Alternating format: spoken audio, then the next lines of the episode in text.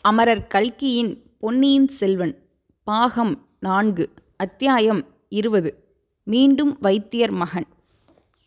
சிறிது நேரம் பூங்குழலியும் அவளுடைய அத்தை மகனும் காட்டு வழியில் மௌனமாக நடந்து சென்றார்கள். பூங்குழலி ஒரு நெடுமூச்சு விட்டு அமுதா உனக்கும் எனக்கும் ஏதோ ஜென்மாந்திர தொடர்பு இருக்கும் என்று தோன்றுகிறது என்றாள். பூர்வ ஜென்மங்களைப் பற்றி இப்போது யாருக்கு என்ன கவலை? இந்த ஜென்மத்தை பற்றி ஏதாவது நல்ல செய்தி இருந்தால் சொல்லு என்றான் சேந்தன் அமுதன் முந்தை பிறவிகளின் சொந்தம் இந்த பிறவியிலும் தொடரும் என்று சொல்கிறார்கள் அல்லவா? அது உண்மையாகத்தான் இருக்க வேண்டும். இன்று உன் உச்சி வேளையில் உன்னை பிரிந்தபோது இனி உன்னை பார்க்கப் போவதே இல்லை என்று எண்ணினேன். இரண்டு நாளிகைக்குள்ளாக உன்னை மறுபடி பார்க்கும்படி நேர்ந்தது. அதற்காக வருத்தப்பட வேண்டாம். இந்த காட்டு வழியை கடந்து தஞ்சாவூர் சாலையை அடைந்ததும் நான் என் வழியே செல்வேன். நீ உன் இஷ்டம் போல் போகலாம். உன்னை நான் அப்படி தனியே விட்டுவிட்டு போவதில்லை. அண்ணியை கண்டு பேசிய பிறகு உன்னுடன் நான் தஞ்சாவூருக்கு வரப்போகிறேன். என் அத்தைக்கு நேர்ந்த துன்பத்துக்கு பரிகாரம் தேடப் போகிறேன். சோழ சக்கரவர்த்தியின் சன்னிதானத்தில் சென்று முறையிடப் போகிறேன்.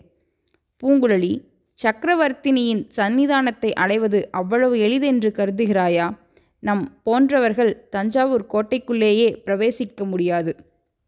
ஏன் முடியாது? கோட்டை கதவு திறக்காவிட்டால் கதவை உடைத்து திறப்பேன். அது முடியாவிட்டால் மதில் சுவரில் ஏறி குதித்து போவேன். அரண்மனை வாசலில் காவலிருக்கும் சேவர்களை என்ன செய்வாய்? நான் போடுகிற கூச்சலை கேட்டு அவர்கள் மிரண்டு போய் என்னை சக்கரவர்த்தியிடம் அழைத்து போவார்கள். சின்ன பழுவேட்டையரை அப்படியெல்லாம் மிரட்டிவிட முடியாது. அவருடைய அனுமதி இல்லாமல் யமன் கூட சக்கரவர்த்தியை அணுக முடியாது என்று தஞ்சாவூர் பக்கங்களிலும் ஜனங்கள் பேசிக்கொள்வது வழக்கம். அதனாலேதான் சக்கரவர்த்தி இன்னும் உயிரோடு இருக்கிறார் என்று சிலர் சொல்வதையும் கேட்டிருக்கிறேன். சக்கரவர்த்தியை பார்க்க முடியாவிட்டால் பழுவேட்டையர்களையே பார்த்து இந்த அக்கிரமத்துக்கு பரிகாரம் உண்டா இல்லையா என்று கேட்பேன். அவர்கள் தக்க பரிகாரம் செய்யாவிட்டால் முதன் மந்திரி பிரம்மராயரிடம் போவேன். அதிலும் பயனில்லாவிட்டால் பழைய அறையில் உள்ள ராணிகளிடம் போய் முறையிடுவேன்.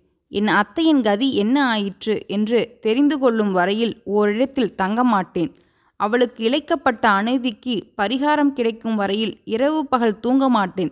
அண்ணி என் அத்தையை ஊமை பிசாசு என்று சொன்னால் அல்லவா? நானும் ஒரு பிசாசாக மாறி நாடு நகரமெல்லாம் சுற்றி அலைவேன். நீதி நீதி என்று அலறிக்கொண்டு அலைந்து திரிவேன். அமுதா நீயும் என்னோடு வருவாயா? நிச்சயமாய் வருவேன் பூங்குழலி. நீ விரும்பினால் வருவேன். ஆனால் ஏன் உன் மனதை இப்படியெல்லாம் குழப்பி விடுகிறாய்? எங்கெல்லோமோ வெகு தூரத்துக்கு போய்விட்டாயே. முதலில் உன் அத்தையை கண்டுபிடித்து காப்பாற்ற வேண்டியதல்லவா முக்கியமான காரியம்? அவளை பிடித்து கொண்டு போன துஷ்டர்களிடமிருந்து அவளை விடுதலை செய்ய வேண்டாமா? உன் தந்தை அண்ணன் முதலியவர்களிடம் சொல்ல வேண்டாமா? அமுதா என் அத்தை தெய்வீக சக்தி உள்ளவள். அவளுக்கு யாரும் எந்தவிதமான கெடுதலும் செய்ய முடியாது. தமயந்தி வேடனை எரித்தது போல கண் பார்வையினாலேயே எரித்து விடுவாள்.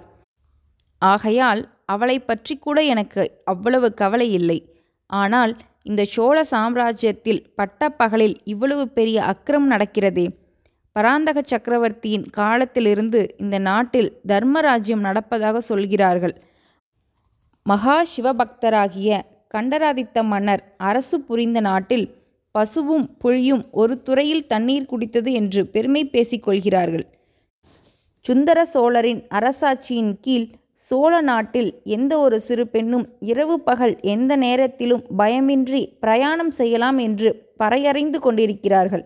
அப்படியெல்லாம் புகழ்பெற்ற ராஜ்யத்தில் ஒரு மூதாட்டியை காது கேளாத பேசத் தெரியாத ஒரு பேதை ஸ்ரீயை பட்டப்பகலில் துஷ்டர்கள் பிடித்து கொண்டு போவதென்றால் அது எப்படிப்பட்ட அக்கிரமம்? என் அத்தையை பற்றி கூட எனக்கு அவ்வளவு கவலை இல்லை. இன்றைக்கு என் அத்தைக்கு நேர்ந்தது நாளைக்கு எனக்கு நேரலாம் அல்லவா? இன்னும் இந்த நாட்டில் உள்ள கன்னிப்பெண்கள் பலருக்கும் நேரலாம் அல்லவா? சேந்தன் அமுதன் இப்போது குறுக்கிட்டு ஆமாம் அத்தகைய அபாயம் இந்த நாட்டில் இப்போது இருக்கத்தான் இருக்கிறது. சுந்தர சோழர் நோயாளியாகி படுத்ததிலிருந்து சோழ நாட்டில் தர்மம் தலைகீழாக விட்டது. கட்டுக்காவல் அற்றுப்போய் விட்டது கன்னி பெண்களுக்கு அபாயம் எங்கே என்று காத்திருக்கிறது. ஆகையால் கண் கன்னி பெண்களெல்லாம் கூடிய சீக்கிரம் கல்யாணம் செய்து கொண்டு விடுவதுதான் நல்லது என்றான். பூங்குழலி கலகலவென்று சிரித்தாள். அமுதா ஒரு கன்னிப்பெண் உன்னை கல்யாணம் செய்து கொண்டால் அவளை உன்னால் காப்பாற்ற முடியுமா? உனக்கு கத்தி எடுத்து போர் செய்ய தெரியுமா? என்று கேட்டாள். மலர் எடுத்து மாலை தொடுக்கவும் பதிகம் பாடி பரமனை துதிக்கவும் தான் கற்றிருக்கிறேன். கத்தி எடுத்து யுத்தம் செய்ய நான் கற்கவில்லை. அதனால் என்ன? துடுப்பு பிடித்து படகு தள்ள நீ எனக்கு கற்றுக் கொடுத்து விடவில்லையா? அதுபோல் வாளெடுத்து போர் செய்யவும் கற்றுக்கொண்டு விடுகிறேன். மதுராந்தக தேவர் சிங்காதனம் ஏறி ராஜ்யமாள ஆசைப்படும் போது நான் கத்திச்சண்டை கற்றுக்கொள்வதுதானா முடியாத காரியம் என்றான் சேந்தன் அமுதன். இதற்குள் பூங்குழலியின் அண்ணியை கட்டி போட்டிருந்த மரத்தடிக்கு அவர்கள் வந்து சேர்ந்தார்கள். அங்கே அந்த மாதரசியை காணவில்லை. அவளுடைய மண்டையில் பட்ட காயத்திலிருந்து தரையில் சிந்தியிருந்த இரத்தத் துளிகளை சேந்தன் அமுதன் பூங்குழலிக்கு சுட்டி காட்டினான். நன்றாக அடித்து விட்டிருக்கிறார்கள். அத்தையை பிடித்து கொண்டு போனவர்களுக்கு அண்ணி உளவு சொல்லவில்லை என்பது நிச்சயமாகிறது. ஆனால் அவள் வேறு யாருக்காக என்ன உளவு பார்த்து கொண்டிருக்கிறாள் என்பதை எப்படியாவது கண்டுபிடிக்க வேண்டும் என்றாள் பூங்குழலி. மாமன் மகளே இதை கேள். இங்கே நடந்திருப்பதெல்லாம் காரணத் தெரியாத மர்மமான காரியங்களாய் இருக்கின்றன. ரகசியத்துக்குள் ரகசியமாகவும் சுழலுக்குள் சுழலாகவும் இருக்கின்றன. எல்லாம் இராஜாங்கத்தோடும் ராஜவம்சத்தாரோடும் சம்பந்தப்பட்ட சிக்கல்களாக இருக்கின்றன. இவற்றை குறித்து நீயும் நானும் ஏன் கவலைப்பட வேண்டும்? நம்மை நாமே ஏன் சங்கடத்துக்கு உள்ளாக்கி கொள்ள வேண்டும்? அமுதா எவ்வளவு பெரிய ராஜாங்க விஷயமாயிருந்தால் என்ன? எத்தகைய மர்மமாக இருந்தால்தான் என்ன? என் அத்தை சம்பந்தப்பட்ட காரியத்தில் நான் கவலை எடுத்து பாடுபடாமல் இருக்க முடியுமா? உன் பெரியம்மாவின் கதியை பற்றி நீ சிந்திக்காமல் இருக்க முடியுமா? என் மனதில் பட்டதை நான் சொல்கிறேன் பூங்குழலி. நான் பார்த்த ஏழெட்டு மனிதர்களுக்கு நடுவில் ஒரு பெண் பிள்ளையும் சென்றாள் என்று சொன்னேன் அல்லவா? அவள் என் பெரியம்மாவாக இருக்கக்கூடும் என்றும் சொன்னேன் அல்லவா? அவள் நடந்து போன விதத்தை பார்த்தால் கட்டாயப்படுத்தி அவளை அழைத்து போனதாக தோன்றவில்லை. தன் இஷ்டத்துடனே யதார்ச்சியாக சென்றவள் போலவே காணப்பட்டது. இருக்கலாம் அமுதா அப்படியும் இருக்கலாம். என் அத்தையின் இயல்பே அப்படி. எங்கேதான் அழைத்து போகிறார்கள் என்று தெரிந்து கொள்வதற்காகவே அவளே இஷ்டப்பட்டு போயிருக்கலாம். அவளுக்கு விருப்பமில்லாவிட்டால் ஆயிரம் பேருக்கு நடுவிலிருந்தும் அவள் தப்பிச் சென்று விடுவாள். கோட்டை கொத்தளங்களும் பாதாள சிறைகளும் கூட அவளை பத்திரப்படுத்தி வைக்க முடியாது. ஆகையினால்தான் அத்தைக்கு நேர்ந்த ஆபத்தை பற்றி நான் அவ்வளவு கவலைப்படவில்லை என்று சொன்னேன். அத்தைக்கு இழைக்கப்பட்ட அநீதிக்கு பரிகாரம் தேடுவதே என் முக்கிய நோக்கம். அந்த அநீதி இன்றைக்கு இழைக்கப்பட்டதன்று இருபத்தைந்து ஆண்டுகளுக்கு முன்னால் செய்யப்பட்ட கொடும் அநீதி. அதற்கு பரிகாரம் கிடைக்கும் வரையில் எனக்கு நிம்மதி இல்லை என்றால் பூங்குழலி. கடவுளே எவ்வளவு அசாத்தியமான காரியத்தில் உன் மனதை பிரவேசிக்க விட்டிருக்கிறாய் என்று சேந்தன் அமுதன் கூறி ஒரு நீண்ட பெருமூச்சு விட்டான். சற்று தூரத்தில் பேச்சுக்குரல் கேட்டது. ஒரு குரல் பெண் குரலாக தோன்றியது. பேசியவர்களை தஞ்சாவூர் ராஜபாட்டை சந்திப்பில் அமுதனும் பூங்குழலியும் கண்டார்கள். அன்னி ராக்கம்மாளுடன் பேசிக்கொண்டிருந்தவன் பழையறை வைத்தியர் மகன் என்று அறிந்ததும் பூங்குழலியின் முகத்தில் அருவருப்பின் அறிகுறி காணப்பட்டது. ராக்கம்மாள் பூங்குழியை பார்த்ததும் அடி பெண்ணே பிழைத்து வந்தாயா? உன்னை கொன்று போட்டிருப்பார்களோ? என்று பயந்து போனேன். இதோ பார் உன் அத்தையை காப்பாற்ற முயன்றதில் என் மண்டையில் எவ்வளவு பெரிய காயம். வைத்தியர் மகனிடம் காயத்துக்கு மருந்து ஏதேனும் இருக்கிறதா என்று கேட்டுக்கொண்டிருந்தேன் என்றாள்.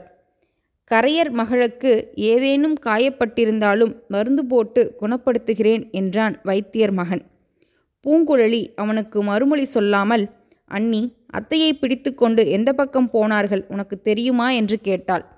நான் பார்க்கவில்லை. தஞ்சாவூர் சாலையோடு போனதாக இந்த வைத்தியர் மகன் சொல்லுகிறான். அண்ணி நானும் அமுதனும் அத்தையை தொடர்ந்து போகிறோம். அப்பாவிடம் சொல்லிவிடு. வா அமுதா என்று பூங்குழலி அங்கிருந்து உடனே போகத் தொடங்கினாள். அப்போது வைத்தியர் மகன் பூங்குழலி சற்று நில். உன்னால் அவர்களை தொடர்ந்து போக முடியாது. இங்கிருந்து சற்று தூரத்தில் காத்திருந்த குதிரைகள் மீதேறி அவர்கள் போகிறார்கள். என்னிடம் குதிரை இருக்கிறது. நான் வாயுவேக மனோவேகமாய் குதிரையை விட்டு கொண்டு சென்று அவர்கள் போய் சேரும் இடத்தை கண்டுபிடித்து உங்களுக்குச் சொல்வேன். அதற்கு பிரதியாக நீ எனக்கு ஒரு உதவி செய்ய வேண்டும். நீயும் உன் அத்தையும் படகில் ஏறிக்கொண்டு எங்கே போவதற்கு கிளம்பினீர்கள்? அதை மட்டும் சொல்லிவிடு என்றான். பூங்குழலி அண்ணி இவருடைய உதவி எங்களுக்கு தேவையில்லை. நாங்கள் போகிறோம். அப்பாவிடம் மட்டும் சொல்லிவிடு என்றாள். வைத்தியர் மகன் அப்போதும் விடவில்லை. ஆஹா கரையர் மகளின் கர்வத்தை பார். என் உதவி தேவையில்லையாம். பெண்ணே உனக்கு ஏன் என் பேரில் இத்தனை கோபம்? நீ அரசகுமாரனை கல்யாணம் செய்து கொள்வதை நானா குறுக்கேன் என்று தடுத்தேன். என்னை வஞ்சித்து ஏமாற்றிவிட்டு படகில் ஏறிக்கொண்டு போனாயே அந்த வானர் குலத்து வந்தியத்தேவனல்லவா உன் ஆசை குகந்த ராஜகுமாரனை நடுக்கடலில் தள்ளி கொன்றுவிட்டான். என் பேரில் கோபித்து என்ன பயன்? என்று சொல்லிவிட்டு ஹஹா என்று பொய்ச்சிரிப்பு சிரித்தான். பூங்குழலி கண்களில் தீப்பொறி பறக்க அவனை ஒரு தடவை விழித்து பார்த்துவிட்டு அமுதனுடைய கையை பிடித்து இழுத்துக்கொண்டு சாலையோடு மேலே சென்றாள். கொஞ்ச தூரம் போனதும் அமுதா நீ கத்தி எடுத்து போர் செய்ய கற்றுக்கொண்டதும் முதலில் இந்த தூர்த்தனாகிய வைத்தியர் மகனின் உயிரை வாங்க வேண்டும். என் கத்திக்கு முதல் பலி இவன்தான் என்றாள். இரவும் பகலும் வழி நடந்து பூங்குழலியும் சேந்தன் அமுதனும் தஞ்சாவூரை நோக்கிச் சென்றார்கள். ஏழு எட்டு குதிரை வீரர்கள் ஒரு பெண்மணியை அழைத்து சென்றதை குறித்து வழியில் விசாரித்து கொண்டு போனார்கள். பாதி வழி வரையில் கொஞ்சம் தகவல் கிடைத்தது. அப்புறம் ஒன்றும் கிடைக்கவில்லை. ஆயினும் தஞ்சாவூர் வரையிலும் போய் தேடி பார்த்து விடுவது என்று போனார்கள். சேந்தன் அமுதனுக்கு இந்த பிரயாணம் வெகு உற்சாகமாக இருந்தது. பூங்குழலியுடன் பேசிக்கொண்டு சென்றது உற்சாகத்துக்கு ஒரு காரணம். கத்தி பயிற்சி பெற்றுக்கொண்டே போனது மற்றொரு காரணம். கோடிக்கரைக்கு அருகிலேயே பூங்குழலிக்கு தெரிந்த ஒரு கொள்ளுப்பட்டறையில் அவன் ஒரு கத்தி வாங்கி கொண்டிருந்தான். போகும்போதெல்லாம் அதை சுழற்றி கொண்டே போனான். சில சமயம் எதிரில் பகைவன் வருவதாகவும் அவனுடன் சண்டை போடுவதாகவும் எண்ணிக்கொண்டு கத்தியை தாறுமாறாக வீசினான். அவ்வப்போது பூங்குழலி அவனுக்கு கத்தியை இப்படி பிடித்து கொள்ள வேண்டும் இப்படி சுழற்ற வேண்டும் என்று கற்பித்து கொண்டு வந்தாள். இதனால் இரண்டு பேருமே பிரயாணம் உற்சாகமாக இருந்தது. தஞ்சாவூர் கோட்டை கண்ணெதிரே தென்பட்ட போதுதான் வந்த காரியத்தை எப்படி சாதிப்பது என்ற கவலை பூங்குழலிக்கு ஏற்பட்டது. அவளுடைய கவலையை சேந்தன் அமுதனும் சேர்ந்து பகிர்ந்து கொண்டான். கோட்டைக்குள் பிரவேசிப்பதே பிரம்ம பிரயத்தனமாக காரியமாயிற்றே. பூங்குழலி எண்ணியுள்ள காரியங்களையெல்லாம் எப்படி நிறைவேற்றுவது? வந்தியத்தேவனுடைய அகடவிகட சாமர்த்தியங்களெல்லாம் சேந்தன் அமுதனுக்கு நினைவு வந்தன. அவனுடைய சாமர்த்தியங்களில் பத்தில் ஒரு பங்கு தனக்கு இருக்கக்கூடாதா? அல்லது அந்த வந்தியத்தேவனே இந்த சமயம் இங்கே வரக்கூடாதா? வந்தியத்தேவனாயிருந்தால் இந்த சந்தர்ப்பத்தில் எப்படி நடந்து கொள்வான் என்று சேமந்த அமுதன் சிந்தித்துத் தொடங்கினான். அந்த சமயத்தில் சாலையில் மூடு பள்ளக்கொன்று வந்தது. சூரியன் மேற்கு திசையில் மறைந்து இருள் சூழ்ந்து வந்த நேரம் மூடு பல்லக்கின் மேல் திரையில் பனைமரச் சித்திரங்கள் காணப்பட்டன. ஆஹா பழுவூர் இளையராணியின் பல்லக்கு போலல்லவா காண்கிறது. கோட்டைக்கு வெளியிலேயே பழுவூர் ராணியை சந்தித்து முத்திரை மோதிர லட்சணையை பெற முடியுமானால் எவ்வளவு சௌகியமாயிருக்கும் என்று அமுதன் எண்ணினான். இதை பூங்குழியிடமும் வெளியிட்டான். அவளும் அது நல்ல யோசனைதான் என்று சொன்னாள். ஆனால் மூடுபல்லக்கில் உள்ளே இருக்கும் ராணியை எப்படி பார்ப்பது? சிவிகைக்கு பின்னும் காவலர்கள் போகிறார்களே.